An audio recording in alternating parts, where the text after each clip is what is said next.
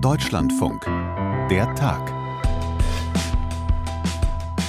Wir gehen heute mal kurz auf Zeitreise, blättern im Kalender zurück zur ersten Dezemberwoche. Da haben die Jusos dem Olaf, also dem Bundeskanzler, auf dem Bundesparteitag der SPD ziemlich einen mitgegeben. Unser sozialer Zusammenhalt bröckelt. Die Menschen wenden sich von der Demokratie ab. Und ja, auch du bist dafür verantwortlich, weil du sie nicht ernst nimmst. Die Landtagswahlen in Bayern und Hessen waren ein erster Vorgeschmack auf das, was uns im nächsten Jahr in Brandenburg, Sachsen und Thüringen erwartet. Wenn die SPD in Westdeutschland keine Wahlen mehr gewinnt, dann droht bei uns der Sprung unter die 5 Prozent. Wenn ihr in Berlin keine anständige Politik macht, wenn du als Kanzler nicht im Namen der Sozialdemokratie überzeugen kannst, dann werden wir im nächsten Jahr scheitern. Tja, dafür wurde sie ausgebuht auf dem Parteitag der SPD Anfang Dezember. Juso-Frau Mareike Engel haben wir da gehört, die sich den Kanzler vorgeknöpft hat und mal so richtig den Finger in die Wunde gelegt hat, was da nämlich auf uns zukommen könnte im Superwahljahr 2024. Ein strammer Rechtsruck bei den anstehenden drei Landtagswahlen in Ostdeutschland, unter anderem in Sachsen. Da schauen wir gleich genauer hin und sprechen mit unserem Landeskorrespondenten Korrespondenten in Dresden. Und wir blicken zurück mit Stefan Detjen, der Leiter unseres Berliner Hauptstadtstudios. Der hat vor drei Monaten die Koffer gepackt und hat nach New York rübergemacht. Zurück an die Alma Mater. Ohne Hund, aber mit Frau und Kind. Wer und was ihn da alles bewegt hat, in der Stadt, die niemals schläft, das erzählt er uns gleich. Ich bin Barbara Schmidt-Patern. Moin und herzlich willkommen. So, legen wir direkt los. In der Leitung jetzt Stefan Detjen in New York. Hallo Barbara. Davon träumen ja wahrscheinlich ziemlich viele, ähm, die uns jetzt auch zuhören. Also zu sagen, ich bin jetzt mal weg, drei Monate nach New York, leben, arbeiten, am Broadway ins Theater gehen, mit dem Hund raus in den Central Park. Ist das so ungefähr zutreffend? Der Hund ist nicht dabei. Oh. Der Hund ist nicht dabei. Du weißt, ich habe einen Hund, du kennst ihn, aber der ist in Berlin geblieben. Da passen meine älteren Kinder drauf auf. Aber es war in der Tat so. Also ich hatte die Gelegenheit, hier hinzugehen, über die UNO zu berichten im Herbst und dann Urlaub zusammenzunehmen, also eine freie Zeit hier auch zu haben. Und ich hatte zudem eine Einladung, hier an die Universität zu gehen, so wie meine Frau, die als äh, Wissenschaftlerin, als Historikerin ein Stipendium hatte, hierher zu gehen. Und ich hatte eine Einladung, an die New School for Social Research zu gehen. Das ist eine Universität in, ähm, in Manhattan, mittendrin im Leben von New York, eine Universität, die in der Nachkriegszeit maßgeblich von deutschen Immigranten, von Hannah Arendt, Hans Jonas, Leo Strauss mit aufgebaut worden ist und einen politik-sozialwissenschaftlichen Schwerpunkt hatte. Also da konnte ich auch mal wieder ein bisschen das tun, was Journalisten sonst ganz wenig tun und mich in Themen vertiefen. Ich habe längere Interviews geführt zu Fragen von internationaler Politik, aber dann kam natürlich auch hier irgendwann der 7. Oktober die Anschläge der Hamas in Israel und das hat dann auch hier alles, auch mein Leben und Arbeiten überschattet. Dann bist du ja, bevor du deine eigentliche Lehrtätigkeit begonnen hast, bist du erstmal als Reporter noch für uns, für den Deutschlandfunk, nach New York zur Generalversammlung der Vereinten Nationen gefahren, die ja alljährlich Ende September stattfindet. Das heißt, du hast erstmal als klassischer Reporter in New York angefangen. Ja, ich habe im Herbst über die UNO-Generalversammlung berichtet. Und das war natürlich auch nochmal ein Schnappschuss der Welt vor der Veränderung, die dann kurz danach, ja im Grunde wenige Tage danach kam, durch die Terrorangriffe der Hamas im Süden Israels. Also du hast mehr denn je bei dieser Generalversammlung gemerkt, dieser Konflikt hat eine lange Vorgeschichte, der sich da auch schon wieder abgezeichnet hat, denn als ich mich vorbereitet habe für unser Gespräch, da habe ich direkt noch einmal nachgelesen, welchen Eklat es da Ende September gab, eben wohlgemerkt vor dem 7. Oktober, vor dem Hamas-Terror. Und zwar ist der israelische Premier Netanyahu aufgetreten bei den UN und hat für einen ziemlichen Eklat gesorgt, der im Nachhinein auch manches vielleicht erklärt, warum dieser Konflikt so aufgeheizt auch ist, bis hin jetzt zum Krieg. Was war da los, Stefan?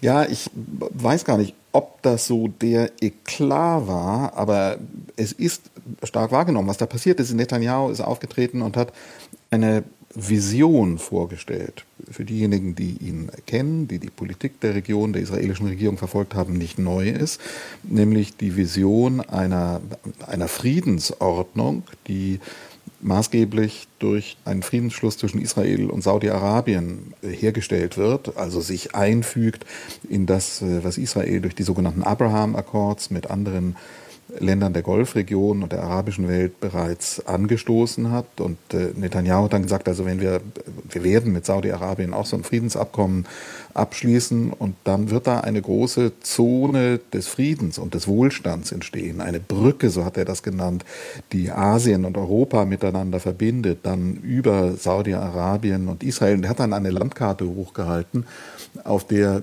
diese Staaten als Friedenszone eingezeichnet waren. Und da sah man dann eben in Israel, im israel-palästinensischen Gebiet, ein großes Israel, das sich vom Jordan bis ans Mittelmeer erstreckte. Da war also kein Raum für Palästinenser zu sehen. Und das hat nochmal so stark versinnbildlicht, welcher Konflikt sich da zusammenbraut, dass äh, Netanyahu eine Politik verfolgt hat, die darauf gesetzt hat, dass man das Schicksal der Palästinenser, die Forderungen der Palästinenser zunächst mal beiseite lassen kann, dass man da nicht drüber sprechen muss. Er hat dann in seiner Rede gesagt, das wird sich dann am Ende auch für die positiv auswirken. Auch die werden davon profitieren, aber es ist eine besonders eindrückliche Demonstration gewesen dessen, was jetzt ja auch in Israel sehr scharf kritisiert wird. Das war ein Fehler und äh, die Hamas hat sich mit diesem blutigen, entsetzlichen Terror mit roher Gewalt wieder zurück auf die Agenda gesetzt. Und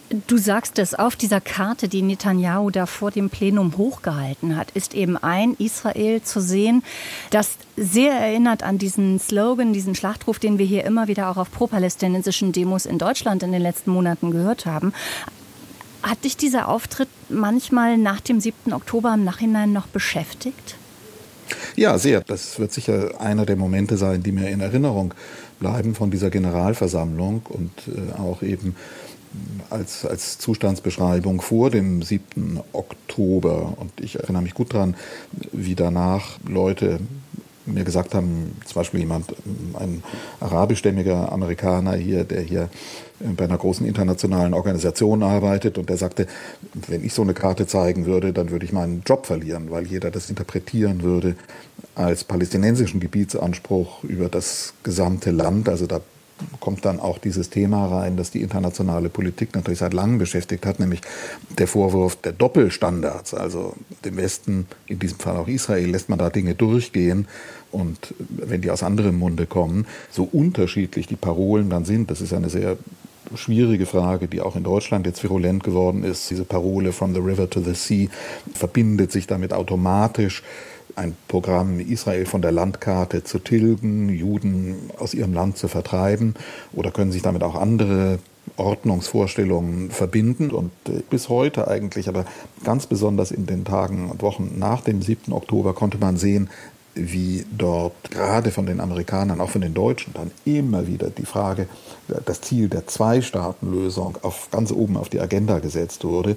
Das hat sich inzwischen mhm. auch nochmal verändert, diese Stimmungslage. Das ist äh, sicherlich durch den Krieg, ist das nochmal in, wieder in Ferne gerückt. Aber da haben wir so einen Moment gesehen, wo sozusagen jetzt in jeder Hinsicht, geografisch, aber auch politisch, die Landkarten durcheinandergewürfelt wurden und alle möglichen Neuordnungsvorstellungen auf einmal wieder auf der Agenda waren. Ja, Stefan, und der Krieg im Nahen Ost, dieser jahrzehntealte Konflikt zwischen Palästinensern und Israelis, der verfolgt dich auch bis an deine Hochschule, an die New School, wo du als Fellow zurzeit einen Gastaufenthalt hast.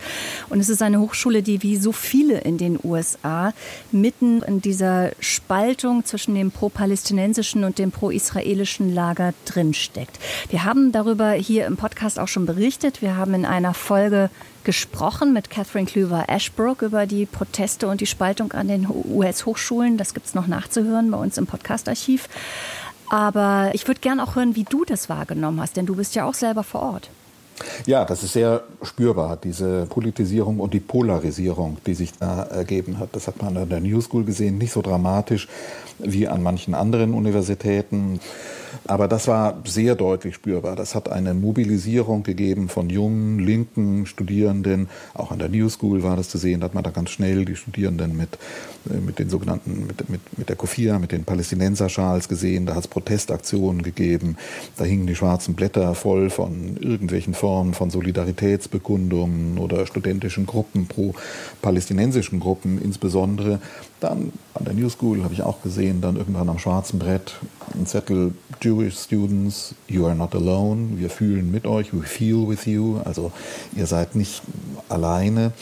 Aber auch das habe ich erlebt, dass mir da zum Beispiel eine jüdische Studentin sagte, sie hat im Moment Angst, das ist eine Musikerin, die sagte, sie hat Angst, mit ihrem eindeutig israelischen Namen aufzutreten. Sie fühlt sich nicht mehr sicher. An anderen Universitäten ist das viel drastischer gewesen. Ich war an anderen Campuses von solchen großen Ivy League Universitäten, hier in New York, immer wieder an der Columbia Universität, in Princeton, auch in Harvard, wo diese Studentenproteste sehr, sehr laut sind. Das gleiche habe ich erlebt in Gesprächen mit Freunden, die da in den Fakultäten sind und die erzählt haben, wie Fakultäten oder vereinzelte Institute im Lehrkörper geradezu auseinanderbrechen, weil die Diskussionen so scharf, so persönlich und von allen Seiten als so verletzend empfunden werden, dass das eine wirklich schwierige Lage ist. Stefan, diese ganzen herben Auseinandersetzungen, von denen du jetzt an den Hochschulen erzählst, die fallen ja auch mitten in eine Zeit, in der die USA sich so langsam schon warm laufen für den Präsidentschaftswahlkampf im kommenden Jahr. Bekanntermaßen ist die Angst ja groß bei seinen Gegnern und Kritikern, dass Donald Trump noch einmal wieder ins Weiße Haus einziehen könnte. Wie fließt das im Moment ineinander? Das überlagert sich total, die Auseinandersetzung an den Hochschulen und über die amerikanischen Hochschulen als Orte freier Forschung, als Orte ähm, dessen, was man hier eine Liberal Culture nennt, also eine freiheitliche Kultur, die ist Teil des großen politischen Kulturkampfes, der hier gerade im Land stattfand. Also wenn wir nochmal auf diese Anhörung zu sprechen kommen, die da im Kongress stattgefunden hat, die Präsidentin von Harvard, MIT, der großen technischen Hochschule in Boston und der University of Pennsylvania, dann war das eine Anhörung, die ganz davon geprägt war, diese Universitäten darzustellen als Horte einer verachtenswerten Vogue-Kultur, eines aus den Fugen geratenen Liberalismus. Die Kongressabgeordnete, die Kongress Congresswoman die da im entscheidenden Moment die Fragen gestellt hat, über die dann schließlich auch zum jetzigen Zeitpunkt die Präsidentin der University of Pennsylvania, McGill, gestürzt ist. Das ist eine harte Trumpistin, die von Anfang an deutlich gemacht hat, dass es in dieser Anhörung allein darum geht, diese Präsidentin höchstpersönlich zu Fall zu bringen und ihnen da rhetorisch, man kann das gar nicht anders sagen, rhetorische Fallen gestellt hat, in denen sie dann am Ende auch hineingelaufen sind. Und das spielt sich ab eben im Zeichen einer Situation, wo wir ahnen können, wo sich das abzeichnet, wie hart, wie brutal hier dieser Präsidentschaftswahlkampf im nächsten Jahr wird und wo sich viele auch darauf einstellen, dass das noch einmal ein Wahlkampf sein wird, in dem sich Joe Biden und Donald Trump als Wiedergänger der Politik gegenüberstehen. Wie ist denn deine Einschätzung jetzt nach ähm, fast drei Monaten Aufenthalt in den USA? Schafft Trump das noch einmal? Man muss das jedenfalls ganz realistisch sehen. Wir haben hier in den letzten Wochen erlebt, wie die Umfragen für Joe Biden teilweise fast eingebrochen sind und interessanterweise besonders in Bereichen ihm die nicht nur die Zustimmung fehlt, sondern Wähler wegbrechen, die eigentlich äh, entscheidend sein müssten für seinen Erfolg, zum Beispiel unter jungen schwarzen Wählerinnen und Wählern, unter Latino-Wählerinnen und Wählern. Das waren eigentlich sichere Bänke für die Demokraten immer wieder. Und in dieser jungen Generation kann Donald Trump Zuläufe im Augenblick verzeichnen. Also auch das habe ich hier gesehen, wie sich nicht nur Amerikaner, sondern auch deutsche Außenpolitik darauf einstellt, dass man es nochmal mit einer zweiten Amtszeit Donald Trumps zu tun hat, mit allen Folgen. Also das ist eine Agenda, die das Ziel hat, dieses Land wirklich tiefgreifend zu verändern, nicht nur politisch, sondern eben auch kulturell. Und deshalb ist die Auseinandersetzung, über die wir gesprochen haben, an den Universitäten so symptomatisch für das, was sich hier in diesem Land gerade abspielt. Hm. Hm. Nun bist du ja gerade zu Besuch in der Heimatstadt von Donald Trump. Äh, New York ist zugleich der linksliberale Hotspot in den USA. Das heißt, ich könnte jetzt mir denken, dass die Spaltung genau dort vielleicht auch spürbar ist. Oder würdest du sagen, New York ist auf jeden Fall ein Anti-Trump-Pflaster und nur wenn er vielleicht wieder einen seiner Auftritte vor Gericht hat, wo er erscheinen muss, dann kommen seine Anhänger aus anderen Bundesstaaten angereist? Ja, das kommt darauf an, von welchem New York wir sprechen. Wenn wir von New York City sprechen, dann würde ich gar nicht sagen linksliberal, aber New York ist, New York City ist natürlich, die Stadt ist der Melting Pot und das ist das, was ich an dieser Stadt immer wieder so schätze, so eindrucksvoll finde. Es ist die Stadt, wo eben die Welt zusammenkommt, wo niemand fremd ist. Ich habe ja gestern saß ich in der U-Bahn und dann saß ich wieder mal vor dem Plakat, das man hier immer wieder sehen kann, von der Stadt New York, von den Sozialbehörden der Stadt, wo Migranten aus allen Ländern abgebildet sind. Und dann steht da, you are a New Yorker from day one on. Also wenn du hierher kommst, dann bist du ein New Yorker. Das ist dieser Ausdruck dieser Willkommenskultur in dieser Einwanderungsgesellschaft, die man hier so eindrucksvoll erleben kann und die hier funktioniert. Aber das ist eben dann ganz anders, wenn man New York als New York State anschaut. Wenn man rausfährt hier von New York, und da muss man gar nicht weit fahren, in die ländlichen Regionen des Staates, Richtung Upstate New York, da kommt man durch Regionen oder Innenregionen, die wirtschaftliche Probleme haben und die auch Zentren des Trumpismus sind. Und insofern, wenn man den Staat anschaut, dann kann man auch hier die Spaltung erleben, die dieses Land so prägt. Hm. Bist du ein New Yorker geworden? Ja, from day one an. Also es ist wirklich, gibt keinen Anlass, sich hier fremd zu fühlen in dieser Stadt. Und die Stadt ist geprägt davon, dass das Zusammenleben seit langem hier eigentlich so eingeübt ist. Ich war letzte Woche habe ich einen sehr eindrucksvollen Ausflug gemacht nach Montgomery, Alabama. Das ist das historische Epizentrum der schwarzen Bürgerrechtsbewegung, wo 1955 beim legendären Alabama Busboykott Martin Luther King zum Anführer der schwarzen Bürgerrechtsbewegung aufgestiegen ist. Also tief Und, im Süden äh, der USA. Ja. tief im Süden der USA, da gibt es ein sehr bewegendes Denkmal für die Lynchings, für das Aufhängen und Verbrennen von Schwarzen, das bis 1950 gereicht hat. Das muss man sich immer wieder vor Augen führen. Und ein ebenfalls sehr eindrucksvolles Museum über die Sklaverei, die Segregation, die Zeit der Rassentrennung, der Jim Crow-Gesetze und über die schwarze Bürgerrechtsbewegung.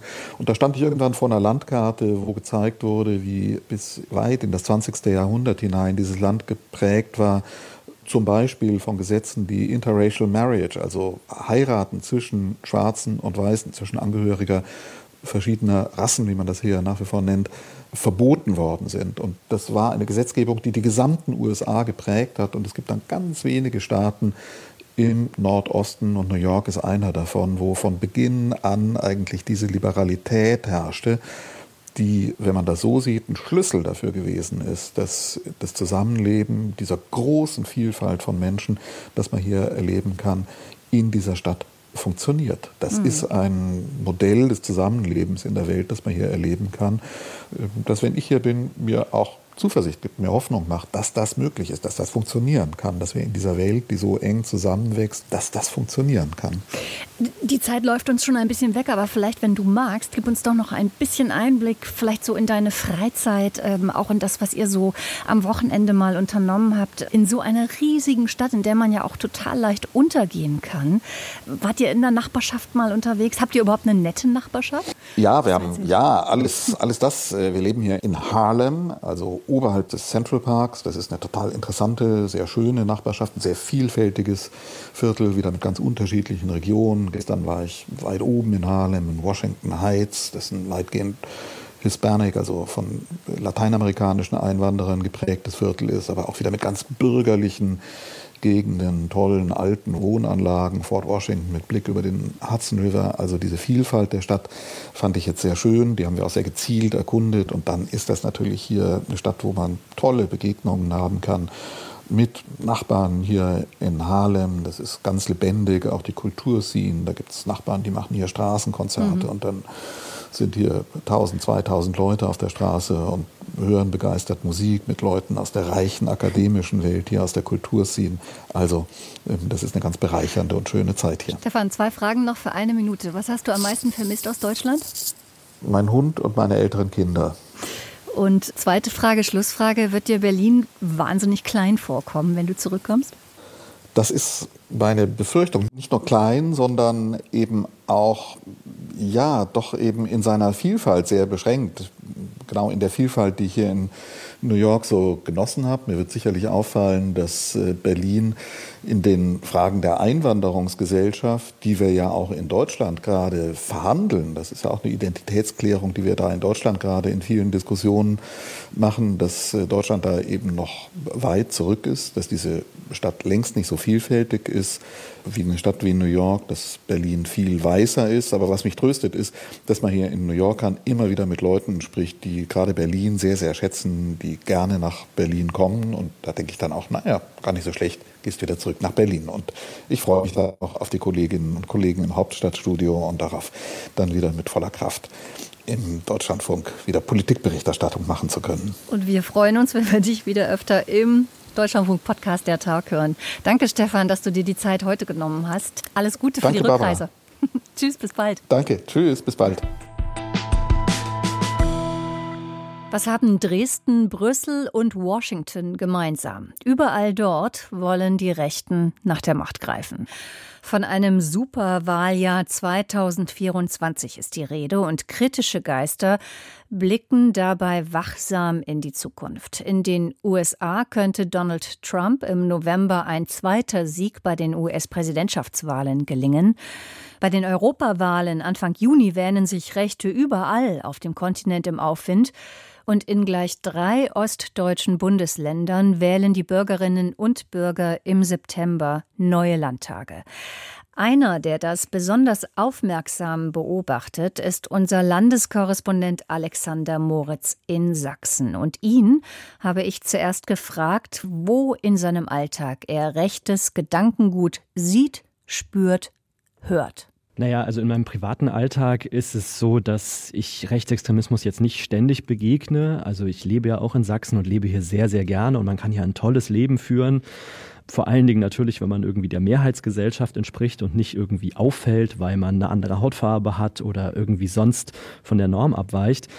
Aber es ist schon so, ich bin ja viel im Land unterwegs und was in Sachsen einem definitiv häufiger mal begegnet, sind halt so banale Sachen wie Hakenkreuzschmierereien auf Parkbänken oder Aufkleber von rechtsextremen Parteien, von der identitären Bewegung, sowas in der Art. Oder auch mal, naja, ich sag jetzt mal merkwürdige Leute, die in einen Zug oder einen Bus einsteigen, wo man sich dann vielleicht auch nicht immer so ganz wohl mitfühlt. Das ist jetzt erstmal anekdotische was, Evidenz. Was, ja, was meinst du für Leute? Wie sehen die aus? Naja, ich würde jetzt mal sagen, so, das sind natürlich jetzt böse, böse Klischees, aber ähm, Fußball-Hooligans von Dynamo Dresden sind nicht alle rechtsextrem, gibt auch Linksextreme, aber ähm, und natürlich ganz viele normale Fans, aber äh, so der, der Vibe ist grundsätzlich mh, hm, da jetzt ein bisschen anderer, würde ich sagen, als wenn man in Hamburg oder in Mainz oder so ist.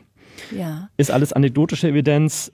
Da muss man ein bisschen vorsichtig mit sein, das ist mir auch klar, aber auch, ich lese ja zum Beispiel viel Polizeimeldungen und da geht eigentlich keine Woche vorbei, wo ich nicht irgendwo was lese von, naja, hat wieder jemand einen Hitlergruß gezeigt oder irgendwo ist eine antisemitische Schmiererei aufgetaucht oder so. Das passiert hier einfach regelmäßig. Ja, gut, dass du es nochmal betonst. Ich habe dich ja auch bewusst nach deinem äh, privaten Einblick gefragt, wo nimmst du es wahr im Alltag, in deinem Alltag, nicht nur als Landeskorri, sondern auch als Alex, der in Sachsen wohnt. Und natürlich wollen wir hier keine Klischees dreschen, aber subjektive Beobachtungen sind natürlich erlaubt und auch gewünscht.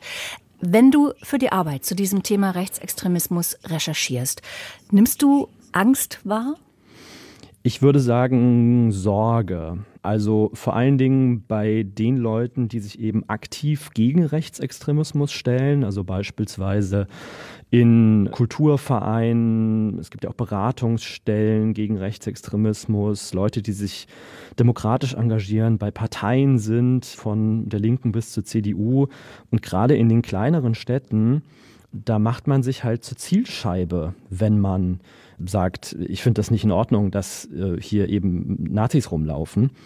Und das ist halt auch schon in den letzten 30 Jahren so gewachsen. Also insofern würde ich sagen, Angst, glaube ich, ist nicht das richtige Wort, weil die Leute, die hier in Sachsen in kleineren Städten wohnen, die wissen viel besser noch als ich, wie das dort ist.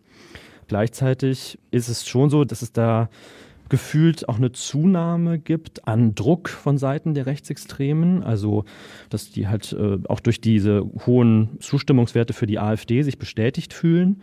Und dann kommt es eben zu so Sachen wie, dass eben Leute angepöbelt werden, ähm, die sich gegen rechts einsetzen und dass sie aber auch tatsächlich körperlich angegangen werden, also dass sie angespuckt werden bei einer Frau, die sich im Landkreis Görlitz sehr stark engagiert, bei der sind auf dem Privatgrundstück die Reifen ihres Fahrzeugs zerstochen worden. Was also auch so ein Zeichen ist, wir wissen, wo du wohnst und wir kommen auf dein Grundstück. Also das ist eine Einschüchterungsstrategie. Mhm. Und es gibt schon auch Leute, die sich halt überlegen, okay, wie lange tue ich mir das eigentlich noch an und ziehe ich nicht vielleicht doch lieber weg in eine größere Stadt oder ganz weg aus Sachsen.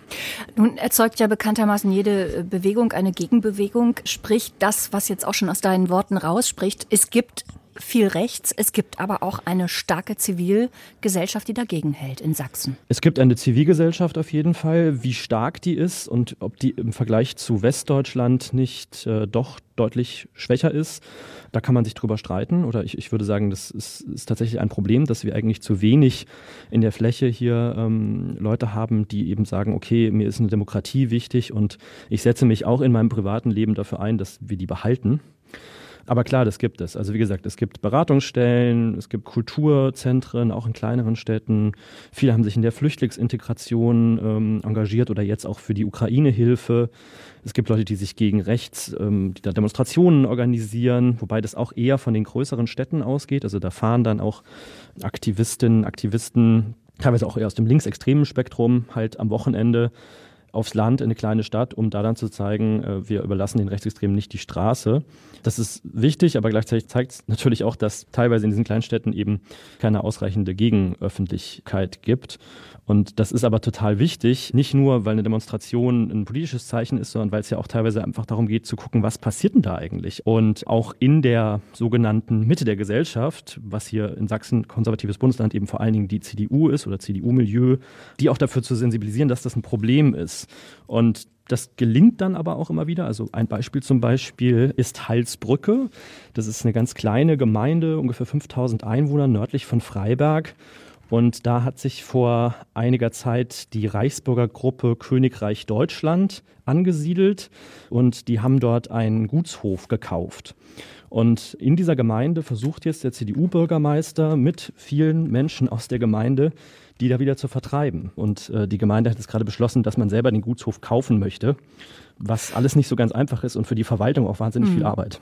Alex, was du da beschreibst, das scheint mir ein guter Beleg zu sein für die Worte, die Gerhard Baum, äh, Grand Seigneur der FDP, letztens in einem Interview gefunden hat. Die AfD, sagte Gerhard Baum, durchwuchert unsere Gesellschaft. Ich habe diese Worte so verstanden, dass es sich eben nicht um Rechtsaußen handelt. Das ist eine Gruppierung, die nichts mit dem Rest der Mehrheitsgesellschaft zu tun hat, sondern dass es eben bis tief in den den Alltag und bis tief auch in die Mitte der Gesellschaft vordringt. Würdest du das so auch bestätigen? Ja, auf jeden Fall. Also es, man kann sich, es ist ja auch so ein bisschen so ein Bild, dass man sagt, ah, Rechtsextremisten, das sind die, die ganz außen stehen, die haben mit uns äh, unbescholtenen Bürgern nichts zu tun. Das ist ja auch so eine Schutzbehauptung. Das stimmt einfach nicht. Also Rechtsextremismus kommt aus der Mitte der Gesellschaft, weil Menschen frustriert sind, weil sie sich abgewertet fühlen, weil sie nicht mehr zufrieden sind damit, wie ihre politischen Interessen vertreten werden und sich dann eben dieser extremistischen Heilsversprechung zuwenden, die ihnen sagt, es liegt gar nicht an euch, euch, sondern es liegt an den anderen, also den Ausländern oder den Juden oder den woken Grünen oder so. Die sind schuld und wenn ihr die beseitigt, dann geht es euch besser. Hm. Und diese Erzählung, die finden ganz normale Leute aus der sogenannten Mitte der Gesellschaft eben offenbar verlockend. In hm. Sachsen liegt die AfD bei 30 bis 35 Prozent. Genau. Und am 1. September 2024 finden wieder Landtagswahlen statt in Sachsen, außerdem noch in Thüringen und Brandenburg. In allen drei Bundesländern ist die Sorge groß, dass die AfD stärkste Kraft werden könnte. Wie schätzt du das in Sachsen ein? Stand jetzt Dezember 2023. Kann gut sein. Die einzigen, die das verhindern könnten, wäre die CDU. Also es gibt so ein Rennen zwischen AfD und CDU, wer erst platziert wird. Und selbst wenn das in Sachsen so wäre, dass die AfD ganz vorne ist, muss man sich ja fragen, was wären denn die Folgen? Hm. Ähm, die AfD wird hier keine Regierung bilden können, weil niemand mit ihr zusammengeht, auch die CDU. Also es ist sehr klar, Michael Kretschmer, der Ministerpräsident, und die überwiegende Mehrzahl seiner Partei, er ist gerade mit 90 Prozent wiedergewählt worden als Vorsitzender, sagen, mit der AfD gehen wir nicht zusammen. Und ja, insofern wird und es das, irgendeine Koalitionsregierung geben. Dass das auch das Wort ja. noch gilt, auch nach der Wahl noch. Das glaube ich, das nehme ich ihm persönlich ab. Ich beobachte ihn jetzt auch schon seit einigen Jahren. Und er ist sprunghaft und erzählt heute dies und morgen das. Aber dass die AfD rechtsextrem ist und dass man mit denen kein Geschäft machen kann, das nehme ich ihm ab. Und da ist er eben auch nicht alleine in der CDU. Das heißt, es gibt eigentlich kein Szenario, wo die AfD mitregiert. Weil äh, es wäre, wenn, dann wäre es ja so, dass die AfD ganz stark ist und die CDU, keine Ahnung, nur noch bei 25 Prozent oder so. Dann müsste in der Partei erstmal eine Palastrevolution stattfinden. Man müsste den eigenen Vorsitzenden absetzen, um dann als Juniorpartner mit der AfD zusammenzugehen. Da kann sich die CDU auch gleich auflösen. Und ich glaube, das ist allen in dieser Partei einigermaßen bewusst. Deswegen mhm. meine Prognose ist eher so, dass es in Sachsen weiter eine CDU-geführte Regierung gibt mit ein, zwei oder noch mehr kleineren Partnern das wird auch nicht schön. Im schlimmsten Fall so ein Modell wie in Thüringen, das sich dann eine Minderheitenregierung tolerieren lassen muss, hier von der Linkspartei. Aber dass die AfD mitregiert, halte ich für sehr unwahrscheinlich. Ein Gedanke, der mich umtreibt, ist, dass wenn ich Diskussionen zum Rechtstrend in einigen Gegenden von Sachsen verfolge, dass ich immer wieder das Argument höre, na ja, wir müssen auch gucken, das hat Folgen für den Tourismus und auch für die Wirtschaft. Wir haben sowieso schon Fachkräftemangel in einigen Gegenden und das sind doch zwei gewichtige Argumente, den Tourismus zu schützen und die Wirtschaft, dass die AfD hier nicht zu stark werden darf. Ist das eigentlich opportun aus deiner Sicht, vor den Folgen zu warnen und nicht vor dem Recht Rechtsextremismus selbst als solchem? Ich, ich finde, das ist ein legitimes Argument. Also es ist natürlich schön, wenn man sagt, aus Idealismus und aus demokratischer Überzeugung bin ich gegen eine rechtsextreme Partei und versuche, dass die keinen Einfluss bekommt. Aber wir wissen ja von Brecht, erst das Fressen, dann die Moral. Das heißt, es geht natürlich auch um, um Wirtschaft und ich, das ist ein handfestes Argument, das man hat, wenn man sagen kann, ähm, Rechtsextremismus und auch was damit einhergeht, also Abschottung, Nationalismus, Ausstieg aus der EU möchte die AfD haben, das würde Sachsen schaden.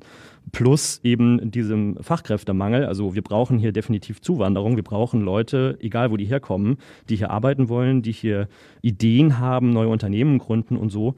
Die werden abgeschreckt durch das, was in der Öffentlichkeit aus Sachsen nach außen dringt und was eben von der AfD und anderen rechtsextremen Akteuren immer wieder befeuert wird. Hm. Eines interessiert mich auch noch. Wir wissen ja jetzt oder seit Anfang Dezember haben wir es schwarz auf weiß. Äh, laut dem Landesverfassungsschutz ist die AfD in Sachsen gesichert rechtsextremistisch. Hat das eigentlich diese Einstufung, hat das irgendwelche Konsequenzen oder auch Folgen für die Landtagswahl im nächsten Jahr? Da gehe ich erstmal nicht von aus. Also die AfD ist eingestuft, sie ist nicht verboten. Sie wird also antreten, auch übrigens bei den Europawahlen und den Kommunalwahlen, die wir noch davor haben. Auch da könnte die AfD deutlich zulegen. Die Leute, die sich dafür entschieden haben, die AfD zu wählen, die wissen ja, was das für eine Partei ist. Und ich glaube nicht, dass die sich vom Verfassungsschutz da in irgendeiner Form beeindrucken lassen. Unser Schlussgedanke, unsere Schlusskurve, weil die Zeit eben leider schon wieder um ist. Outen wir uns. Ich bin ein Wessi, du bist ein Wessi. Wenn wir jetzt über dieses Thema mit Blick auf Sachsen sprechen. Du bist dort seit wie vielen Jahren Landeskorrespondent jetzt? Ich bin seit drei Jahren Landeskorrespondent, aber ich wohne auch schon seit über zehn Jahren in Sachsen. Okay, trotzdem die natürlich zugegeben provokante Frage, haben jetzt wieder zwei Wessis den Blick auf den Osten gerichtet? Ja, du auf jeden Fall aus. Nordrhein-Westfalen. Ich maße mir an, so ein bisschen schon die Lebensrealität hier anders zu verstehen, als das vielleicht jetzt Menschen, die nur im Westen gelebt haben, können. Insofern, ja, wir haben eine gewisse Westperspektive. Und was dabei wichtig ist, wir haben jetzt wieder sehr viel über die AfD gesprochen. Hm. Ich finde, wir dürfen Innenpolitik in Sachsen und generell im Osten nicht nur auf Rechtsextremismus verengen, weil man muss sich auch klar machen, Drei Viertel der Leute haben nicht die AfD gewählt, wenn man die Nichtwähler dazu nimmt. Und Innenpolitik hier ist mehr als nur die AfD und Rechtsextremismus. Also vielleicht sprechen wir das nächste Mal, wir werden ja uns vor den Wahlen sicher nochmal hören, sprechen wir dann darüber, was die anderen Parteien eigentlich so machen und wie gut sie sich schlagen oder auch wo da die Probleme liegen. Alex, da schlage ich direkt ein. Wir sind hiermit verabredet für 2024 und wahrscheinlich nicht nur einmal. Danke nach Sachsen, nach Leipzig. Danke, Barbara, und komm gut ins neue Jahr. Danke, du auch. Das ist unser Tag im Podcast Der Tag. Die Redaktion hatte für diese Folge Fanny Buschert und ich bin Barbara Schmidt-Matern. Tschüss und bis bald.